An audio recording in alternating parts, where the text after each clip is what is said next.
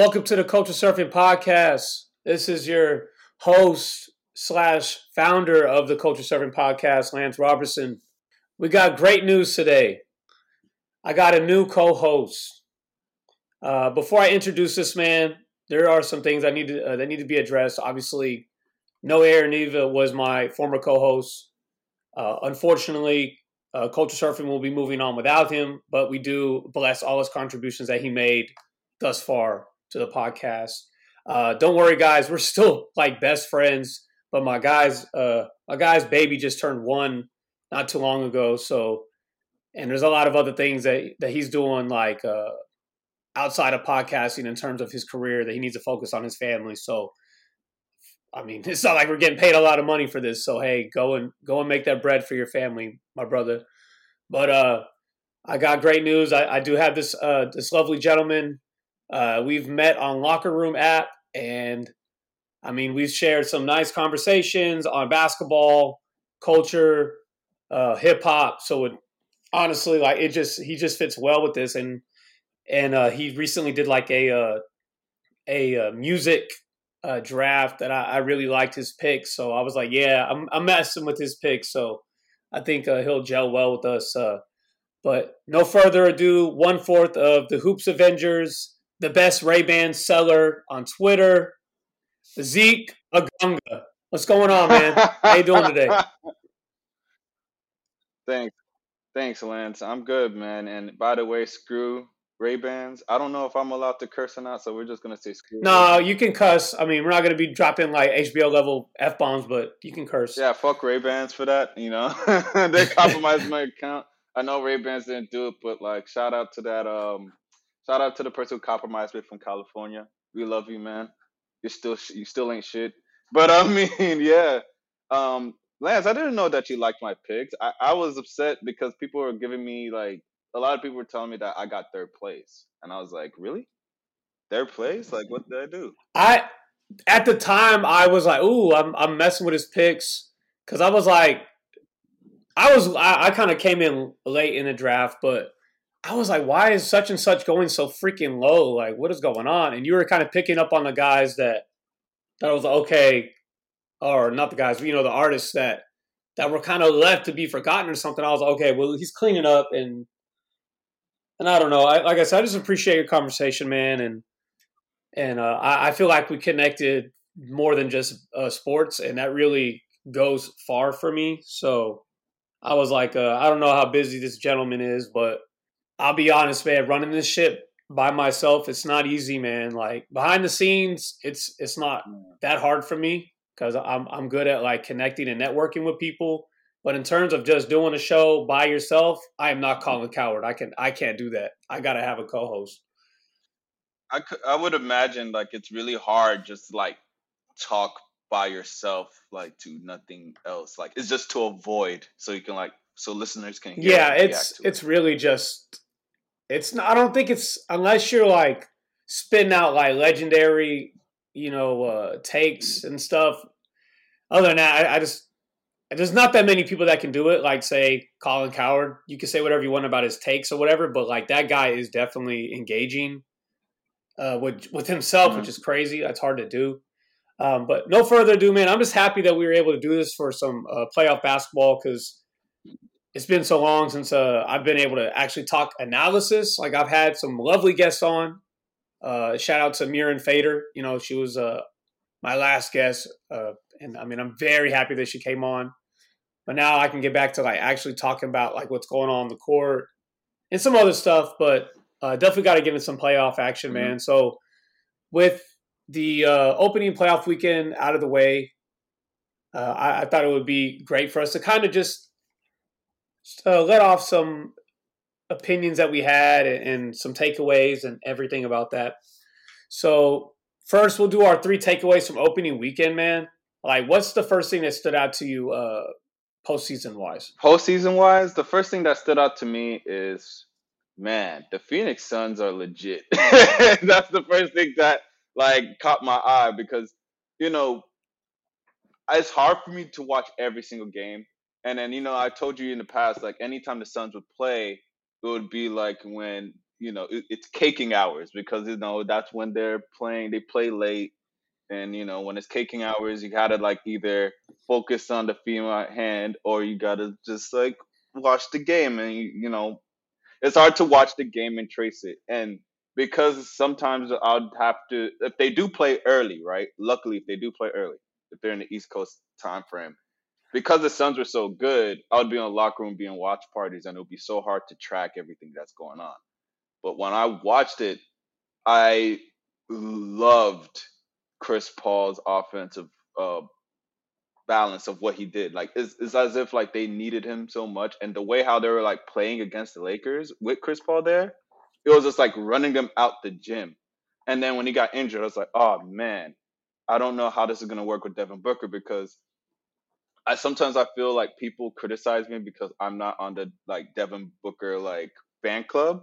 I do respect him. I do like his game offensively, but I feel like if he's not scoring, he doesn't do anything elite anywhere else. And I guess that's the problem with me is it's like when I judge players, I judge them within an archetype. And I feel like if that archetype isn't, if you're not the cream of the crop of that archetype, then how can I really like, you know, sit there and like fall in love with you and stand you? And I, I don't really stand much players anyway. So, but the thing is, what I I don't blame you for that, man. Uh, he, it's not like he ever went to the playoffs before. Uh, I always mention this, but the contrived seventy points he scored, where it was kind of it was really forced near the end of the game, where they it wasn't an organic mm-hmm. seventy. Uh, but no, man, like I completely agree with what uh, with what you're saying in, in terms of like the Suns just looking like a different monster now. With LeBron, kind of, I know he has his infamous feel out games where he kind of just doesn't necessarily set the tone the first game of the series. He kind of sees where the other team is at. Also, AD was just like walking out in the middle of the abyss. Like we don't know what he was doing, letting Ayton just overpower him and outplay him, which I never saw happening because I really thought at no point was Ayton going to be like a strong point for the Suns. Yeah, I, and he looked darn I, good. I kind of view it more of the fact that like it's a feel.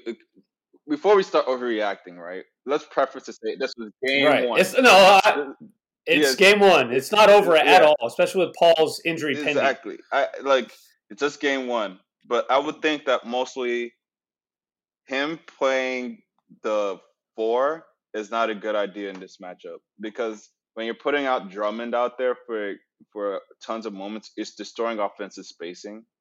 And then even defensively, like what they thought he would be, which is supposed to be like this cheat code who could like, you know, play help defense and then slide on his feet laterally, it's it's not working. You know, it, it, instead it's messing up Anthony Davis for his benefit in terms of like him getting offensive rhythm and stuff of that nature. Um, but I don't think it'll last anytime soon. That's the point of the playoffs.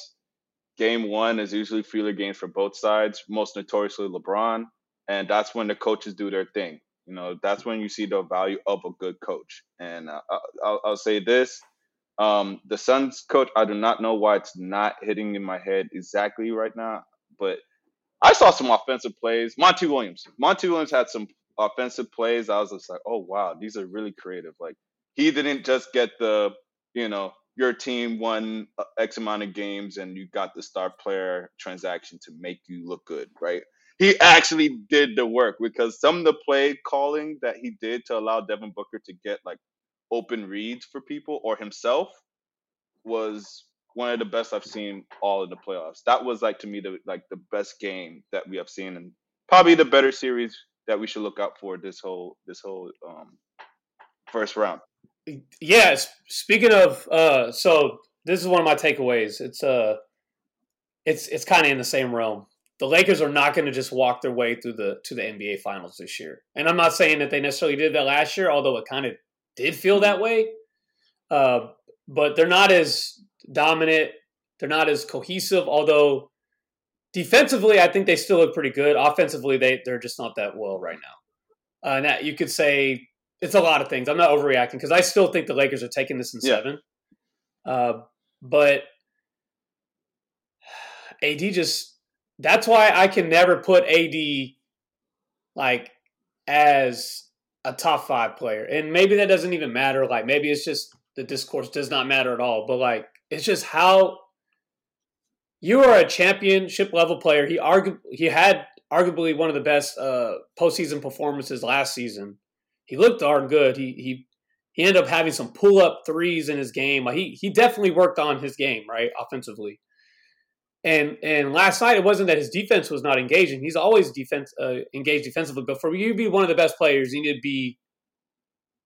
If your offense obviously is not like uh, Luka level or Trey level, like and with his defense, it kind of counterbalances everything. But how are you not engaged, man? That's that's my thing. Ayton is not necessarily a defensive stopper. Yeah, he has moments, but he's that's not what he's known for. You, I think you could definitely put him out on an island, and, and yeah, it's it's it's it's unfortunate because he he doesn't realize that he's a much better player in the paint in terms of, in terms of his offense. He thinks because you know he he until 17 he was basically a point guard, right? And then he had that ridiculous growth spurt that turned into what he is today, right? So he kind of still puts himself as a guard, right? And that's why like people like to, you know, Lakers fans like to say, "Oh, he's better than Tim Duncan." It's not because Tim Duncan is bad; it's because you're legitimately getting somebody who is an arch- who comes off to be of the same mold of a Tim Duncan, but then can like dribble between his legs and hit a like a sidestep three point shot, right? The problem is how how consistent is he at that? Not not the most consistent, right? He's you know for his position he's consistent, but like if you were to compare it to the rest of the league, it's not that consistent. You wouldn't want him to do that often, and it's unfortunate because when he has games like this, it shows off like why like you want him to be the five and you want him to bang, you want him to get clean up stuff, you want him to take those mid range jump shots. You don't want him to just do his weird like post ups that are like in the mid range rather than like him actually getting into the you know restricted zone and start doing stuff. You know what I mean? It's it's frustrating, but that's always been the knock on him. That if you just uh, push back on him, he, he will start to like fold like a tent. But you know, obviously that is not consistent because he usually plays up to the part like you know look at last year. The Rockets, they threw PJ Tucker on him game one. He didn't look too good. After that, through two through five, he made sure to eat them alive. You know, so it's it's it's it's just it's just a blip. It won't be a trend. It's it's Ayton. This Ayton we're talking about. This is not a defensive savant. Right. Yeah. I, I have more faith in AD being consistently like elite than uh, than Ayton being passable as a playoff center against like one of the best bigs in the game. So yeah, like I said, don't want to do too much Monday overreacting, but that's definitely something to look at. Uh, with Chris Paul's injury, I don't want to go too much into this topic anymore, but the Chris Paul injury definitely is a factor. If he's not good to go, I saw how they played as soon as he got off the court those two times. It didn't look it, that great. I mean, they were not. giving up pretty nice runs after he got out. So. But shout out to Cam Reddish though. No, not not Cam Reddish. Cameron Payne. Cameron Payne. Shout out to Cameron Payne because. Yeah, we, we have to shout him out because he was borderline out of the league at one point, and then he just found himself in Phoenix. So and he was doing him. a damn good job, just like you know, just keeping the rotation alive. You know, like just quarterbacking.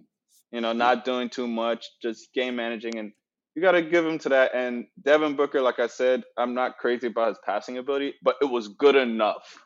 It was good enough to survive, and so shout out to them. That was a gutsy win. The only thing I did not like about that game was the LeBron flops.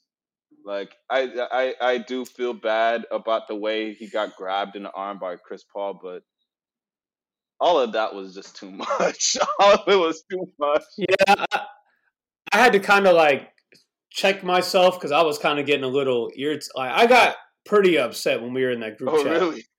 because I was just like, this is ridiculous, and like it, and it's not even just a LeBron thing. It was everything surrounding. Like I was just like, what is going on? It's like, it felt like a WWE antic, or not antic, but just a scene. Like you mean like how everybody stormed the court, right?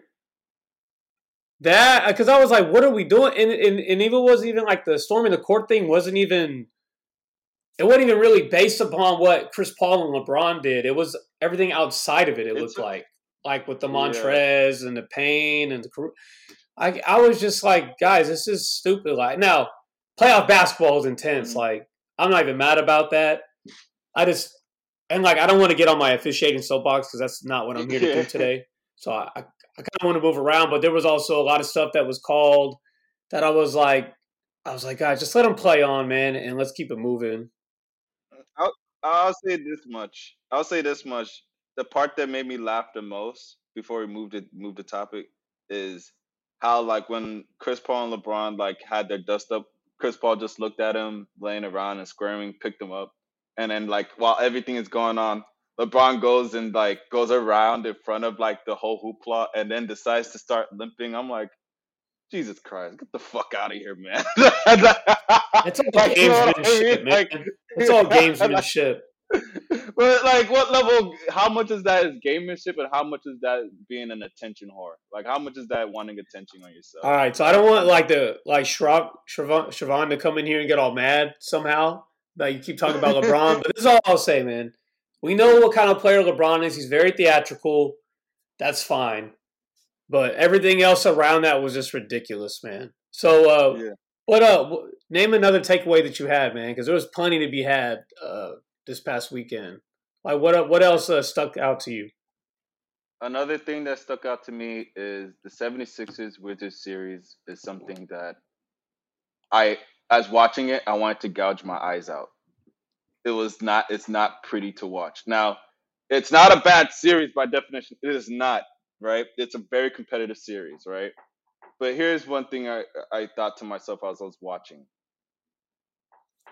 Is the 76ers real? Now, what I mean by this is not that their defense isn't real and that their three point shooting is real, isn't real either, right? It's more of like poise from a team that's contending, right? Are they just a mediocre team that just wins a lot, or, or or do they just play down to their competition? Because that series is not a series that you should be struggling with to like really like it's the Washington Wizards. Like seriously, it's the Washington Wizards. Like what are we doing? Like dispatch them to the shadow realm already. Like like you know, you put Matisse Thybulle on um on Russ.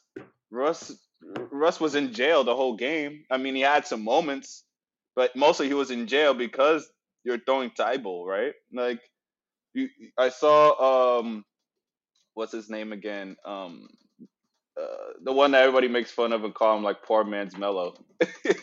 um, I'm trying to remember his name again. Um, he's he's the guy with the bad contract, but he's been playing well. But talking about Tobias Harris. Yes, Harris, right? Hey, he's had a really good year, man. That's why I hate it when people talk shit about him. He's had a really good year, and he's had yeah, he good All-Star years. Yeah, he's had good years. I guess people just call him poor man's Melo for the memes, but uh, I mean, but he scored thirty. He scored over thirty, and he was hot. He like, scored thirty six, right? Yeah, he was hot. He was hitting every three from spot ups.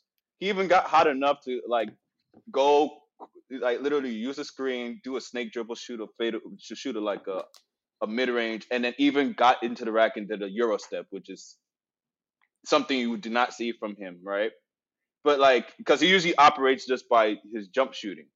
So you know they had that, and they had Seth Curry go off, and it still felt like they had to like dig deep enough to win. And it makes me say this like, yeah, I understand the Sixers have the easiest route, but there's something to be said here. Is this them playing down in competition, or is this really who they are? Like this team that just plays hard enough to win, but you know deep down inside these wins aren't really anything to talk about. Like they're I mean, not dominant. The thing is, it was just too close. Like I was expecting Philly to wipe the floor with them, and honestly, uh, the first two quarters, Washington led. You know, mm. and, and I know uh, overall Simmons had a great overall game 15 points, 15 uh, rebounds. Or I'm sorry, 15 assists, 15 rebounds, but he only had like six points and he, he went zero for six from the free throw line. So it's like, if he just needs to get it together a little bit more, they need to find a way to get him going in transition because that's usually where he's most dangerous. But mm-hmm. I don't know, man. I, I still think it's going to end in five. I think Philly's gonna to get it together. I think Embiid's just remember remember Embiid got into foul trouble big time in the first half, so I think that's the main reason why it was so close. And Westbrook is going to be Westbrook. Look, he had some bright moments, but Beal has to look at him and be like, "Look, man, let me have the ball in the last stretches of the game. Thank you for your motor for getting us here, but my calm storm needs to be what finishes the game because there's just way too many moments where Westbrook like went up for a layup and turned the ball over somehow because it went off of him, or that moment where he stepped out of bounds like uh, going up the court. Like, that just, one was out. That was unfortunate. that was very unfortunate. But, but that is just like I don't know, man. He's just not in control. Like, and and it's I hate brand for us. It's on brand for yeah. us for that type of turnover. And, and yeah, people like when we're in our chat room, you know, the locker room chat room, like people really think I'm just I hate I don't hate Russ. I just I see his game for what it is. I just don't see how that translates to like deep playoff success because you need someone that's not as hectic, man. But I don't want to talk too much about uh, Westbrook because that's not what I'm here to do. Uh, yeah. Did you have anything else to say about that series before I uh, before I do one of my uh, takes? How uh, since when did Robin Lopez turn into a post Jesus? Like, hey man, that little ugly hook that he has is it's money damn near. I mean, it might be cheap change, but it hits sometimes. Listen, I don't know what Russ does when he gets to a new team, but it feels like every team he goes to, the big man just knows how to just like beat up people in the paint and look good for like stretches because their big man rotation before the season started, I would have never said anything about it, but their big man rotation is so valuable. Like with those 2K like dump my player my um, dump passes where you follow the guy, like you know, there's those cheap assist moves you do. Like for some reason, Russ does that, and then their centers are so productive. Like Daniel Gafford's a problem. Yeah, Robin Lopez, and then Alex Len looked like Shaq the other night in the plane. So like, uh, he had some moments. Yeah, I really think it's just uh, I don't know something. It's a it's something about Westbrook. I think Westbrook and big man, although he does take a lot of rebounds away from the big man, they're mm-hmm. still involved. So I think they appreciate that. Yeah. So maybe they like to go to war for him a little bit more because he incorporates them, even if it is taking away somewhat their individual numbers. They're still involved. So maybe that's what it is, dude. But yeah, I, I still th- I'm just gonna say I, I still think it's going in five. What about you? Um, Sixers. That, that is. series, it, it, it's it's those type of series are hard to call because the Wizards aren't really good at anything. They just they just have two stars that really play hard, right? And, and that the guys sometimes can come out and play. But the thing is, is that when you're dealing with a team with a Sixers that their coach is known for like having his teams play in the competition. He has multiple three one uh, gaffs. You don't know, and then you also tie in the fact that you got a team that's offensively inept to some some to you know to some extent. Not saying that they are to the field, but I'm just referring to like the elite. Like eh, it could, I could see them winning five, but I can also see them winning six right? I just don't think they're gonna lose to the Wizards, but it, it's gonna be one of those series that you're like, damn, why you live like this as you're watching the game? Like, why you like this, man? I don't, I didn't come to watch this. you know what I mean? So speaking of coming not to watch this, uh, I think LA fans were sorely disappointed when Mavs went into Clipperland and beat them in the way that they did, despite one of the best playoff dunks in quite some time by Kawhi. Yeah, uh, that's that's that's one of my uh, takeaways, man. Is why like when people pick the Mavs to win over the Clippers, it's seen as such a hot take and such a disrespectful statement to the Clip. What have the Clippers done? Now, individually, yes, Kawhi deserves respect, but as this team, what have they done to be like, okay, nah, I don't see any way the Mavs can beat them. When I'm i know regular season, a hot take. It, Who but people, a hot take? No, like like uh, Jalen Ro- uh, Jay Williams or Jason Williams, you know, for ESPN after the game was like, "Matt, I got Mavs," and he and then Jalen Rose is just like beside himself. I'm, and it's not just that; it's it's other people. But I don't. I'm not going to sit here and say the Mavs are definitely winning the series. Okay. But the Clippers are just, and they're still a really good team, and they, they just shot poorly from the three. But for a team that, ever since you know the whole Clippers versus Mavs thing in the regular season a couple years ago, where they did pretty much torment Luka, although he was a, I mean, he was like second year player, so obviously he's not he hasn't really played with them against them much. You know, Paul George and Kawhi, some of the best perimeter defenders.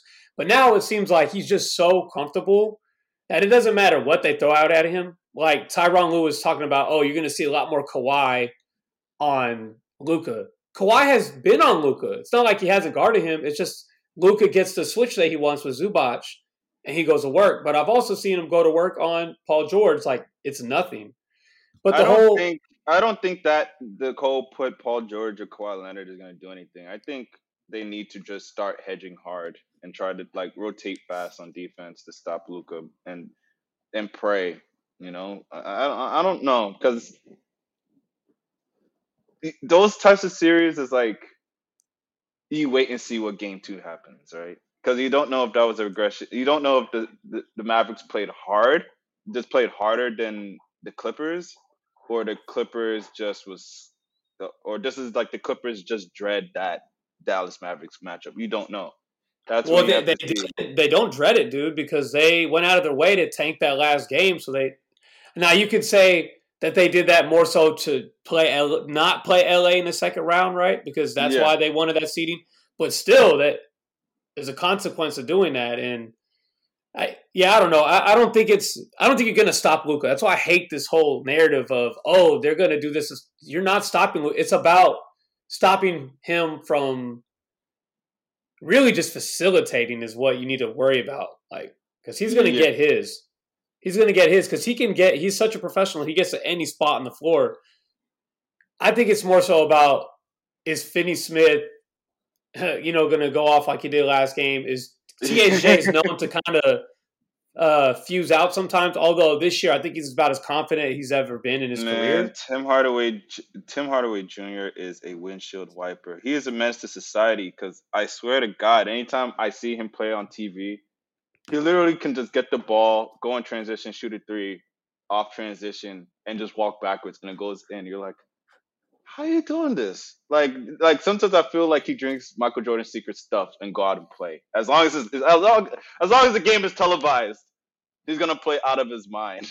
you know no, he, I mean? he stepped his game up and like I know a lot of people know him for his threes, but this year I've seen him attacking the rim a lot more. Like I've yeah. never seen him do so many breakaway dunks that I've seen from this year. Like since his time, you know, his two or three years with the with the Mavs. But yeah, that's that's my thing, man. Like the Clippers don't deserve championship respect. Do they deserve respect? Maybe so, but not championship level respect to where like they're the Lakers where I can just expect them to go to the finals. I just don't like after what they did last year and how don't don't get me wrong, like they looked pretty good at certain stretches like of the game, but I think that was more Kawhi than anybody. Paul George missed his like first six shots. He yeah. started teetering off early. Uh, Marcus Morris, I don't think is ever going to look like that again in this series. He didn't look that great. Mm-hmm. But yeah, come on, st- stop it with. I know people like to hate Luka because sometimes people are just so unbearable with the Luka love, which I understand.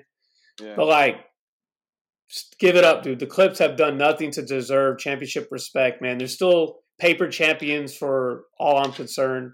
still going to be a long series, but I mean, no. Let's let's stop the buffoonery and act. Stop acting like. I, I, I think the issue is here, right? Because I was one of the people that picked the Clippers over the Mavs, and it's mostly because last year, right, the Mavs had an unprecedented offense, right? They broke offensive charts. They didn't have much of defense, but their offense was just so damaging that literally, like the Clippers had no idea what to do with it and even though it was Luka's first playoff, Luka was just torching them, right? This team, you know, during the last during the off season coming into this season, right? They decided to move it to defense and they have no defense and their shooting is no longer what it was the year prior. So when you put it into that context, it was like, eh, I don't like the Clippers, but damn, I'm not sure what's gonna happen, right? So I think that's what it is. But seeing what happened, you you probably get a lot of people changing their minds. But I still think the Clippers got this in like six, you know. But like, li- listen, it's gonna be hard fought for them because if Luka is driving what they're doing, they're still driving and doing what he's doing, and Dorian Finney-Smith remembers how to dribble and get to the rim, which is something that like you don't see too often, you know. You know, you, you probably you gotta you gotta punch his chance. Dallas fans gotta punch his chance. So I don't know, but I, I again, I feel like Ty Lue cannot hold a candle to Rick Carlisle when it comes to adjustments. Rick is Rick may get slandered a bit because you know his ways of doing things is a bit antiquated, but Rick is still one of the top five coaches in the league. He's somebody that literally can like he literally goes in the playoffs and says, "Oh, that's nice," and he just writes a play on the board and says, "Deal with it." Like he literally likes to come in and just make people's lives a living hell in the playoffs. So I believe in the Dallas Mavericks. It, it's there. This is something that this is going to be one of those series where you're going to be like, "Oh, this is this is an interesting one."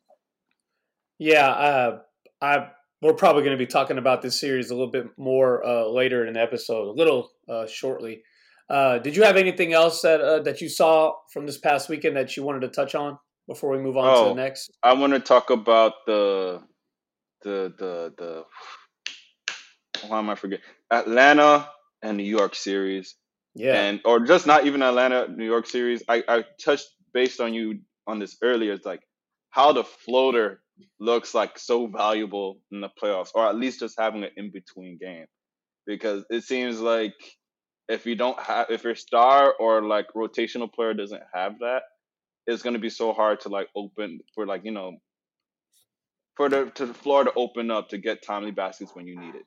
Because now with everybody shooting threes, defenses are focused on running people off the three point line. If you can't do anything in the mid range or between the restricted line, like free throw line to like the paint, then you know you're, you're worthless.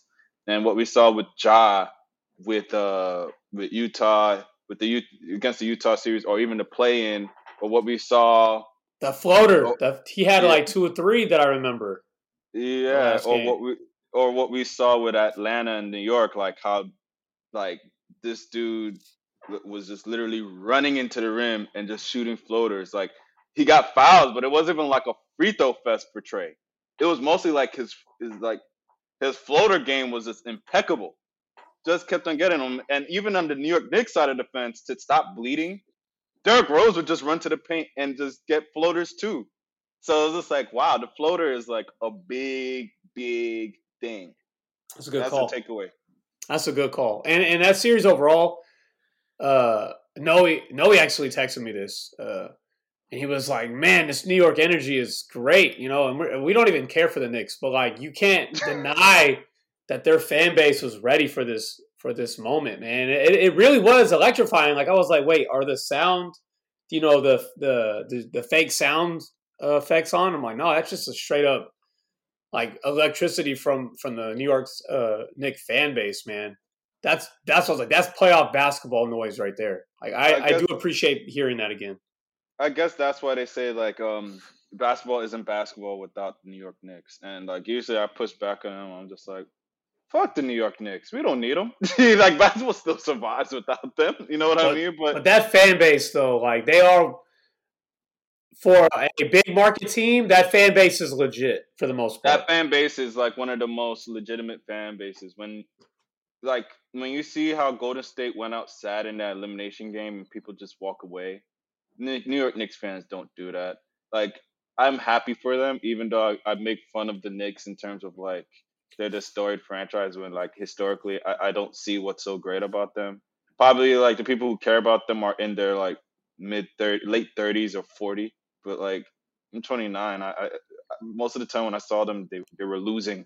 The last time they were like really good my the rockets beat them twice you know? So like no not twice once once. So it's just like i just don't see any value in the Knicks but like yeah the Knicks are a legit uh, fan base. I'm happy for them and um, I hope that they are able to get Thibs to adjust his defense because Trae Young just doing that all the time it, that data screams that uh, you're if you're still doing ice defense, which it doesn't look like it, you're allowing the middle too often.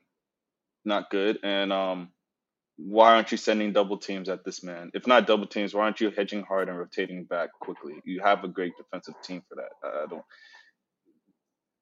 I, I listen. They need. They got some fixing to do, and um, that that man child over there on the Knicks, he was awful. Talking about Randle. Yes, Randle looked like he could be handled. I mean, he, statistically, he like killed him in the regular season, so I was not expecting him to to come out. So I don't want to say soft, but like underperform, which I don't really expect that for the rest of the the series. I don't think he was soft. I think he got the first round. Is that jitters. his first playoff? Yeah, it is. Yeah, he got the jitters because the way he was playing, it seemed like he was playing out of, not out of character, but not in rhythm. Like everything was a rush. Everything was like a fadeaway. Everything it, it just seemed like he was overdoing the process so much and just trying and trying and trying, and it kind of made him do some boneheaded stuff, right? Like so. I think he'll come back to form. You know, it's his first playoff. You know, and, and but it is unfortunate because remember he came out and said you know, a playoff game is just no different than a regular season game.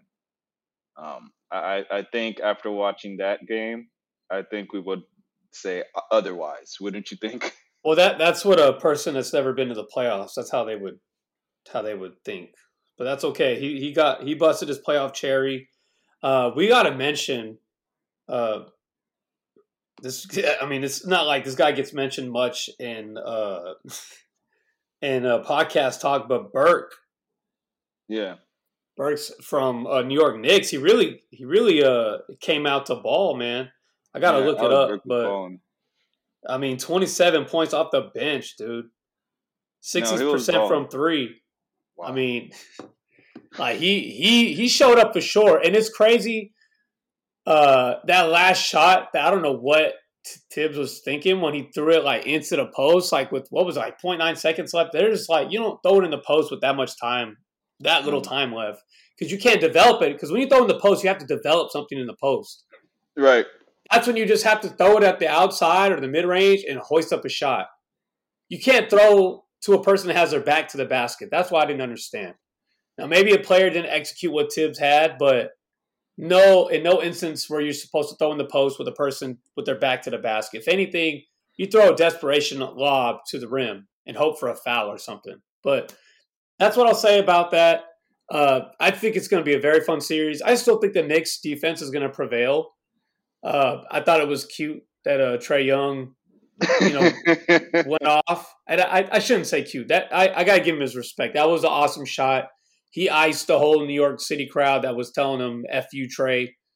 So as he should, as he yeah, should. That's, that's what's up, man. I I got to give him props on that, yeah. but it's it's it's still not up there with Reggie Miller as some people were saying it. So I'm not going to say that. Like people are a trying. A lot of these people, a lot yeah. of these people are Zoomers, like on Twitter. A lot of people are Zoomers, so they. I well, it's because they hate Reggie Miller on uh, TNT, so they're gonna you know try to forget what he did. So yeah. I'm gonna leave that alone. But uh, I'm just gonna go straight to it, man. My favorite series is one that we just got done talking about uh, a couple minutes ago, but the Mavs Clips, man.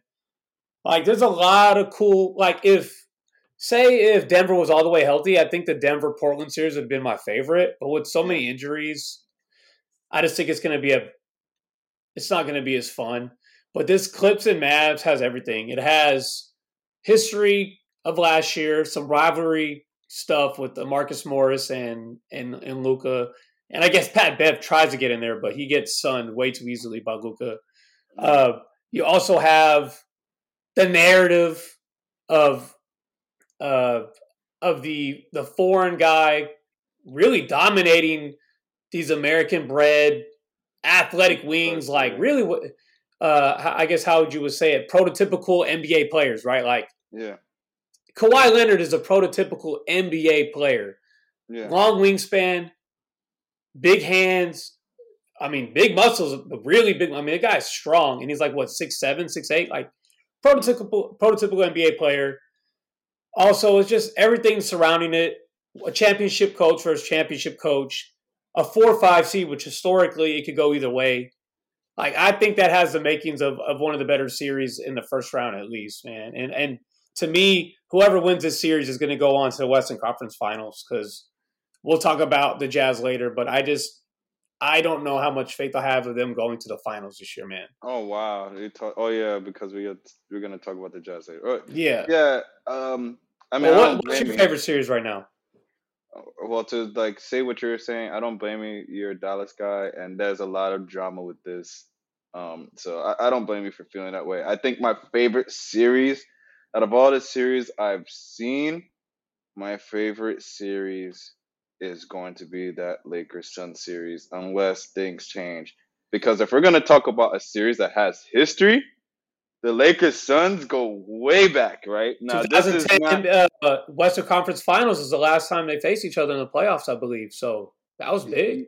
Yeah, like I don't remember hearing the chance of beat LA in a very long time. Like, like, th- like if we're talking about a crowd that was bumping, it was that Phoenix crowd. Like they were out there. You know what I mean? Now it was not as loud as um Madison Square Garden because you know that's a little bit that building is old. It's, it, you can't compare it to the Valley Stick, you know, the the Talking Stick Arena. But man, people were loud. It was amped, and like you saw people like you know, like crowding around for a fight. There was antics, all of that stuff. You know what I mean? And then it's like the whole LeBron versus Chris Paul banana boat thing like like just going ahead. Chris Paul like finding redemption after like being sent to the gulag and and making them make to the playoffs. Like it's like so much of that. And then it's like Devin Booker is he gonna show that he's an empty stats player? Is he the real thing? And like I mean, you and I both know we don't think he's an empty stats player. We just don't think he's what a lot of people claim him to be, right? You, you know what I mean? like he showed up though. Oh, he listen. Offensively, that man got a bag. He was doing so many things, so many things that like, like let me say this. One thing I like about his game is that he's a guy that's like, I get buckets any means necessary. He doesn't care if it's boring or fundamental. He doesn't care if it's flashy. He just gets buckets. Like him and Zach LaVine, Bradley Beal, they get points like in gangbusters, but the way they get their points is not even flashy. They just fucking get them. And once you just realize like how they get them and what they're willing to do to get them, your value of them goes up.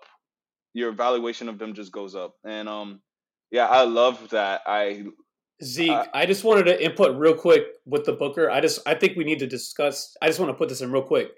There was a sequence where he was like on the baseline and he had a post up. And this, I swear, it reminded me of a Kobe Bryant play.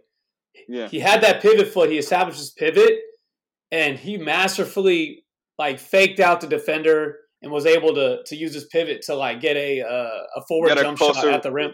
Yeah, yeah. and it was yeah. like straight Kobe Bryant move right there. And and I don't usually do those kind of comparisons much, but that was like straight out of the Kobe Bryant uh, playbook with the feet work, footwork. Yeah. Outstanding, dude. That's all. I just have to add that to no, the, the Booker no, discussion. No, he's listen. He's definitely from the school of Kobe, right? I, I feel like a lot of these superstars of today are like Kobe Bryant guys. You don't see a lot of LeBron guys. Even when you're looking at Luka, Luka is more of the Kobe side because Luca looks like a white man's version of James Harden. So is this basically if we're gonna apply that to James Harden, James Harden looked at Kobe Bryant as his Lord and Savior. So is this like a lot of these guys look at Kobe, and that's not a problem because Kobe had so much skill and fundamentals. He wasn't somebody that can out. I mean, he was smart, right? But he wasn't somebody who outstinks people in the game of basketball, and he wasn't somebody who can play by brute force, right? That's what LeBron excels at. Kobe excels at footwork, his angles. ability, angles, yeah. like things like that. You know, so it's this yeah, Booker had so many plays. Like that play was actually what I was thinking of in my head when I was like, man, that play blew me away because it, it, wasn't even like it doesn't seem flashy, right? Like if somebody else saw it as like, oh, that looks like a grandpa move, but the fact that he had the awareness to still move his pivot foot to get by the guy to get closer to the rim for like Yeah. a like a layup is just wild, right? Most people travel in that instance. Most people would have messed up their pivot and traveled. Like there's no like that was very veteran move by him. So like I don't I don't like to say give flowers because it's not like he's been in the league for that long. But like Yeah. after game one, my eyes are on him. That's all I'll say. nah, my eyes have always been on him. I just feel like I, I said this earlier. I'll say it again. Is just like you could be in today's NBA, you could be a scorer, but then if you add nothing, if you're not elite at anything else, then That's it's fair. just kind of it's just it's just how do we value you as an asset? You, know what I mean? That's that's the problem. Because for me, what keeps James Harden and Steph Curry in the top rankings of the Pantheon of top seven, top five, is that they're not only elite at scoring the basketball, they're Chris um Steph Curry's elite at moving without the ball. So like because of his gravity, always constantly running, he's always putting the defense at shell shock, which helps him as a secondary playmaker to create offense for others. While James Harden is one of is, is just like in the LeBron camp of things where like his him and Chris Paul are like in the LeBron camp of things where like their passing ability and their chess gamesmanship of offense is so ridiculous. Like they basically turned the game of basketball upside down. Like they literally can take five guys from the Y, four guys from the Y and him and win 50 games. That's literally the same thing you could say about LeBron, Chris Paul. Like those guys are just they make life a living hell for many people. So it's not so much that I'm disrespecting them. It's just that when I look at it like that, if you have to be offensive juggernaut, you have to be that. You have to be those two things, or you have to be like where Kawhi Leonard is, where like be a, a staunchy defender, right? And Booker is neither that, neither those two things. That he's just decent, which is not bad, but you want more. You know what I mean? If you're gonna Right. win a championship, you kind of need more. And now that Chris Paul is running around with like one arm, it's gonna be a testament of like how much cause it- how much can his playmaking ability like push this team over the top against a LeBron AD team Uh, because that th- their calling card is not their offense. Their calling card is their blitz defense, where every time if you're in the corner, they're going to send a double team at you and just muck things up. So that's the thing. But that is my favorite series so far. The series is gonna get better, even if the, even if Chris Paul doesn't come back. That history will come back. Like it's gonna be complete utter theater. We need Chris Paul to come back too, because if it if he does it, I'm sorry, that thing is going out and nah. I don't want to say five, but it could go out in five if Chris Paul don't come back. They- Yeah, they if Chris Paul don't- there Yeah, if Chris Paul don't come back, then it's gonna be it's gonna be sad. because his presence. Because I think Chris Paul, when he's on the floor with Ayton, Ayton is so much better. And I don't even think that's a thing to say. Like, I think that's like a fact. Like he's just so much better when Chris Paul's on the floor. I'll, obviously, Booker has a lot more room to operate. He can do a lot more stuff off ball with Chris Paul on the floor, which that's another thing I love about uh, I, that I appreciate about Devin Booker is that he can create off ball. Yeah, like you mentioned, Curry. There's not a lot of superstar players that, for one, even want to operate off ball, but yeah, two, excel in operating off ball. yeah. But nah, I, let's just say they need Chris Paul, bro. Because if it ain't Chris Paul ain't there, it ain't gonna be as cool as as you imagine. Yeah, it won't be because like even that game, like when we're talking about Devin Booker's playmaking ability just being average, like you saw like what it looked like in the beginning before he dialed up. He had four turnovers, like, and that was like early in the game. And now we have to be careful with this, is because it's the Lakers. They make anybody look like silly putty, right? But the problem is, is that you're going against the Lakers. You have to be tight as possible. You No room for error with that defensive squad right there. No room. Right. So that's that's another reason why we need Chris Paul back. And yeah, man. And Ayton, like, we gave him credit for like bothering Anthony Davis, but Ayton he did ball out. But Ayton, Ayton needs to tighten up too because Ayton I've noticed when we would watch the game is like he's not quick at getting the ball and passing out when double teams come, and he doesn't have good hands. His hand, he has butterfinger hands. He passes on the ball, the ball can like fall out and all types. Yeah, that's why putting so much stock in a, a center that's never been in the playoffs before that is kind of scary.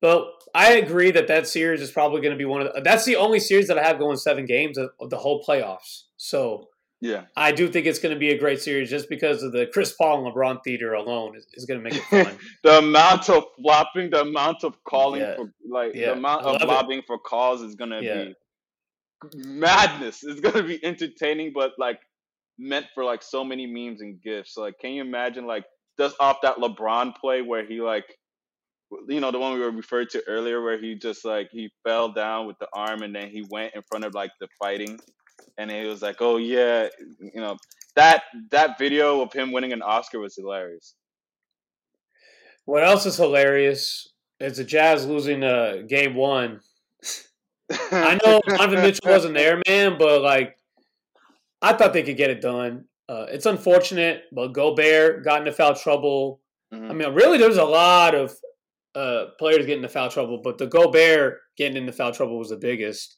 Yeah. Uh, I, I still think the Jazz take this series, man, but for them dropping game one, with everyone already slandering Utah because people just don't like that team, and I think a yeah. lot of it is warranted, but there is some that's just kind of like it's Utah, so no one really cares. Yeah, it's not fair. Uh, but then Mitchell leaking out that report. Uh, it's a it was Tim McMahon, and there was another uh, reporter that was involved. Forgive me for not uh, hundred percent knowing the other reporter, but Tim McMahon was involved in the report. Shout out and, Tim McMahon for being the messiest reporter at ESPN. Uh, he's definitely the most honest reporter. That is for sure. Uh, he doesn't. No, he's honest, have... but he's messy though. He loves to be a part of stuff like this. Oh no, well yeah, because if uh, on podcasts when you hear him, he he loves to talk shit too. So yeah. I I definitely can see the correlation. But Mitchell pretty much leaked out that he was upset. And this is a weird this is a weird situation, right? Because last year or the year before, sorry, 2 years ago, the Warriors uh, they didn't I'm not saying they forced KD back, but they let KD come back too soon, right? He hurts yeah. his Achilles and he's out a whole nother year, right? Mm-hmm. But the Jazz are doing the opposite. They're saying, nah, you don't need to play, even though he wasn't on the injury report leading up to the game. Uh-huh. Uh, during shoot around or before shoot around, Donovan Mitchell said his ankle was fine. He was in no pain. He's ready to go. However, like before before jump ball or a little bit before jump ball, he's a he's a late game scratch. Yeah. It's kind of weird. He's been out since uh, April. I believe it's uh, April sixth. As he's been out, so it's it's not like he hasn't been rested, and it's his ankle, right? So I don't know how long it's been bothering him. But the Jazz, I don't see any benefit of them holding him out during a playoff game unless it was something really serious because it's a double edged sword here. Jazz play him, he gets hurt again. Guess what happens? They say, oh, Utah doesn't care about their players. They let them get hurt. They let them play hurt. But then you got Mitchell leaking stuff out to the media, not not being happy. Now he's since been uh, reported being uh, being able to play game two. But like I'm just reading these reports, and then the the way the teammates are reacting. Oh, I don't know. Go ask Mitchell. You know, oh, or then uh, Gobert said it makes my head hurt thinking about this, and I'm like, yeah, it sounded like a very mature way to react to it. but it's just, it's very confusing, and for a team that doesn't have that much capital in uh, the NBA Finals picture. Like I know they had a, a really good regular season. They have a really co- cohesive unit. I think they have a an elite coach, which personally he is my favorite to win the Coach of the Year. But I think it's going to end up being Thibs, which I wouldn't be mad at. But I, I really think what. Uh, oh my God, I am really blank. Sorry, man, I'm blanking on his name. Why am I blanking on uh Quin Snyder? Quin Snyder, yeah. So the Utah Jazz have never finished or haven't finished in the top five in three point shooting percentage attempts uh, since 1983 or 84, and they are the best three point shooting team this year. Like to me, that that does say something in, in coaching because that's not a coincidence that out of nowhere they're just the best three point shooting team. Uh, so I I want to say that that's up to him, and then also them being the best in the West. Which uh, I mean, what were they last year? They were what three seed or four seed. Yeah, I mean, let me go look it up while we talk. I think they were the three seed, and Denver was a six seed, or was four and the five. Like either way, they moved up to best in the West. I did not picture that, but that's besides the point. I this whole drama surrounding Mitchell and the Jazz, and then them losing the first game. Like, I just don't understand it, man. Like, what is there to gain from the Jazz to sit out Mitchell unless there's something really serious about his ankle? the and Jazz were the maybe- sixth seed. Yeah, the Jazz were the sixth seed. Yeah, So they went from six to one in the West. Like that, that has to Yeah. mean something. I know people Yeah. don't like them. That's fine. Like Gobert is hard to like. I understand. Gobert fans are hard to like. I understand. Mitchell, Yeah. I'm kind of hot and warm with him. Uh, Mm. But like, what's your take on that series, and, and definitely what's your take on uh, the Mitchell comments uh, or the Mitchell report, I should say. Um, my take on the series is usually the same thing I'm gonna say again. It's, it's just one game, and there's a trend that we have noticed is that the play the teams that have been had to play for the play-in are the ones that are most ready to play because it's it's rest versus rest that is going on. That's like the that's like the phenomenon that's going on because of the fact they had to play so much to keep their spot. There's less jitters. They're actually more composed. And then also let's let's be honest, man. Um, Ja Morant has been the amount of poise that he has shown. He plays like he's not a second year player. He plays like he's more like a five year player. He's, he Like- did that when he was a rookie. Just his his attitude, man. Like his fu attitude. I'm not carrying your bags. You're not gonna haze me. Like I'm already the man here.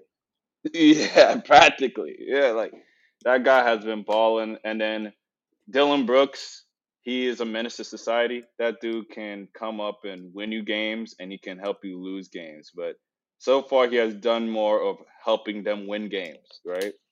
And that his overzealous defense, his handsy defense, his physical defense has bothered the opposition heavily. And he has come up with timely, ridiculous baskets. And then Jonas Valanciunas has been pounding away and just creating havoc. That that was a guy that like the Raptors like sent off to the nether realm because they felt they couldn't win with him. And look at what he does for Memphis now. He's just literally mucks up games. Like he mucks up games. Like shout out to him. I mean, they He's a it- the yesteryear. yeah, he's a player from the yesteryear, and like honestly, like they have. I'm gonna give them more credit than it is to laugh at the Utah Jazz for for losing as the number one seed. Right? It didn't look. It didn't look good, but Utah being the number one seed team they are, they did fight back, and the game got close. It's just that it came back too late. The series would change if Mitchell was there. But the thing is, Mitchell's not there. He's just been confirmed to play again. But the Mitchell Jazz talk is pretty interesting, right? Um, because I think in our group chat, not saying names, somebody had brought up that Mitchell has a tendency of going to the media and getting his points across, right? And then I don't know if you saw that tweet thread from um I, I can't remember the reporter's name, but you know he's a freelancer. Uh, you mean the one that looked like it was fake about the Raptor report, the Raptors stats and stuff? yeah, Yeah, I thought that was I thought that was a joke. Was that not a joke? Uh, it seemed, it seemed It seems tongue in cheek, man. It, it kind of seems cheap, but it is. It seems interesting, right? I, I'm gonna say I'm gonna give it. I'm skeptical of it, right? But this is what I do remember hearing about Gobert and Mitchell, right? When I would listen to those podcasts and then read around, the more you learn about them, the more you realize that Gobert and Mitchell have personality flaws.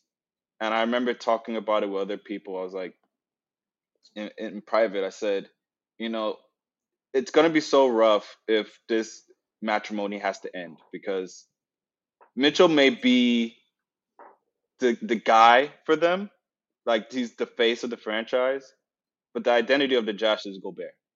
Without Gobert, they're they're nothing, right? No question. They're the re- they're they're they're the reason why they have the top tier defense, right? You put Gobert anywhere, you turn them into a top eight defense in the league. Like that is just what Gobert's value is. It doesn't matter if he can't score. It doesn't matter.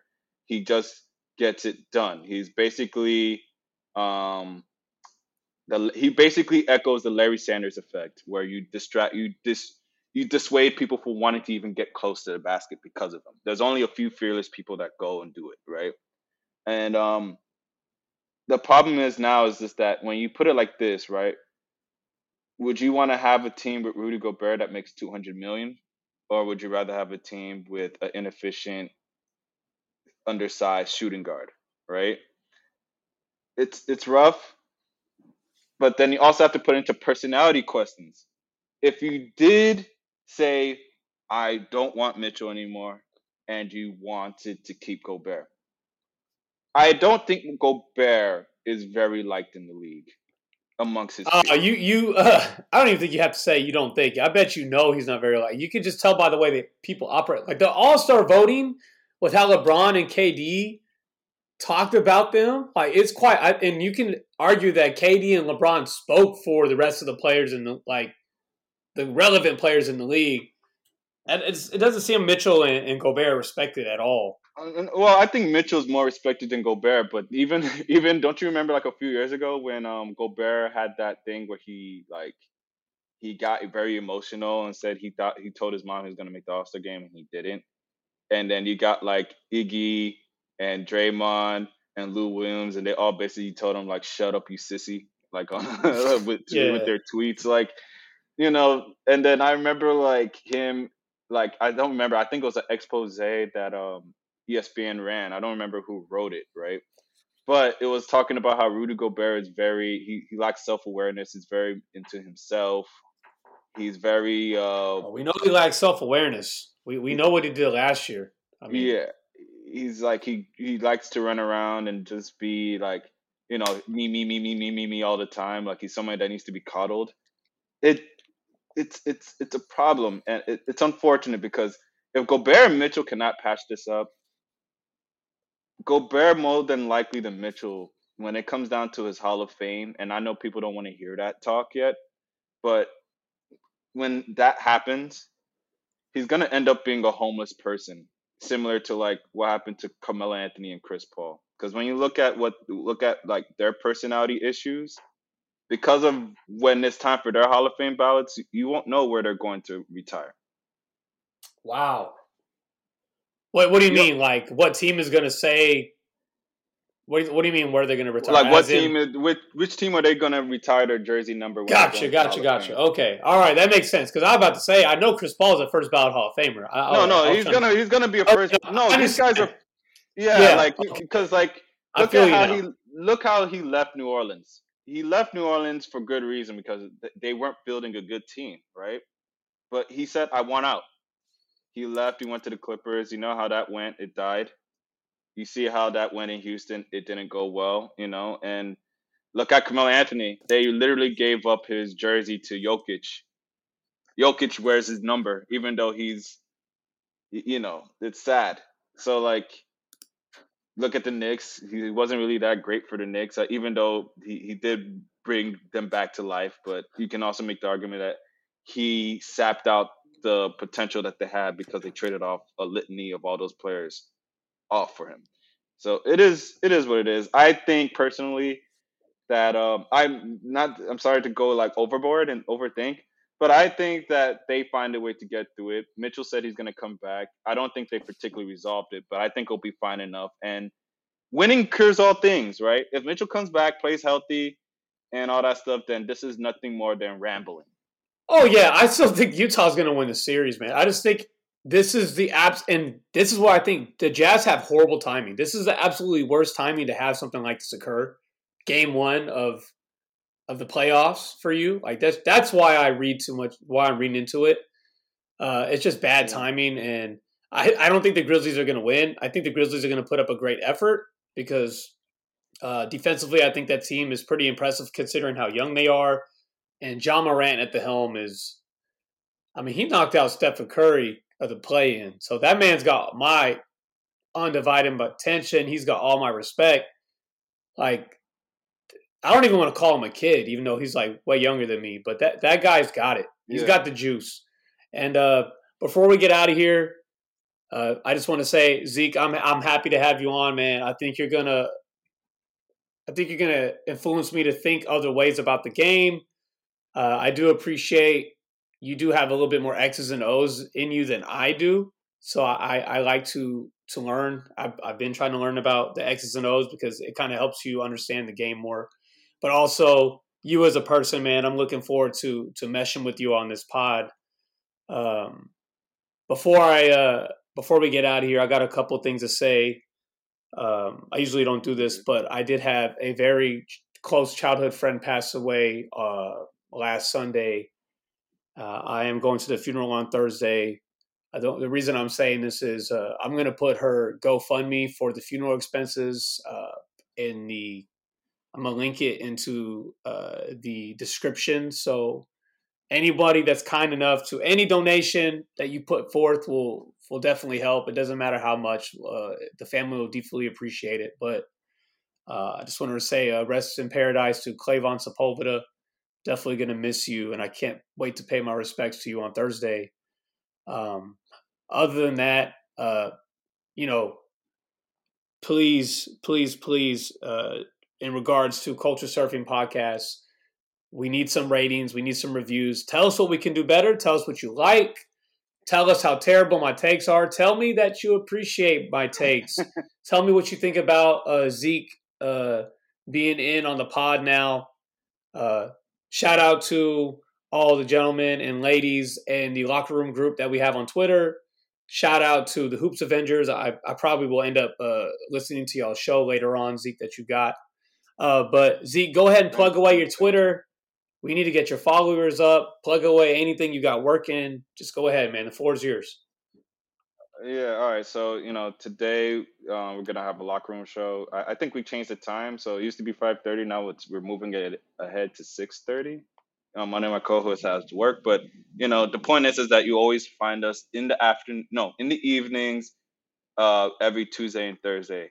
Um, it's a fun, intelligent hoop show, and we, we, it's just fun. It's fun. It's vibes. We talk a lot of shit, but it's it's usually good shit. It's nothing nonsensical, right? And um, as for my uh, Twitter, follow me at uh, I changed my Twitter actually. It's no longer made at HTX, so it's it's just Zeke. So it's I T Z uh E E no E K E no no it's I T Z J U S T Z E K E. It's just Zeke, right? Follow me on Twitter. It's, I'm a depressed Rockets fan. Um, I definitely need my fans back. I, I need my followers back. Ray Bans uh, went and uh, hacked my account and started selling everybody fake Ray Bans. You know, so like I, I guess they turned my Twitter account into like the guy who like you know the sneaker man on the street that comes up with a bunch of like fake stuff in his trunk. So yeah, I had to save my account. So yeah, definitely follow. Yeah, you definitely had uh, that account. Definitely made you feel like the dude that's selling uh, socks in the bus vibes. That's what it looks like. like the, the guy that sells socks in the train and the dart rail. That's what. That's what that. Uh, when you got hacked, I was like, ah, I'm afraid to even click it because I'm about to get hacked. But uh, once again, this is Culture Surfing Podcast. This is Lance Robertson, the founder, and Zeke I want to welcome you to the Culture Surfing family, man. I can't wait to have you on uh, next week. We got something special for y'all, as always, with the playoffs. Everybody, have a lovely yeah. evening. Be yeah. safe out there.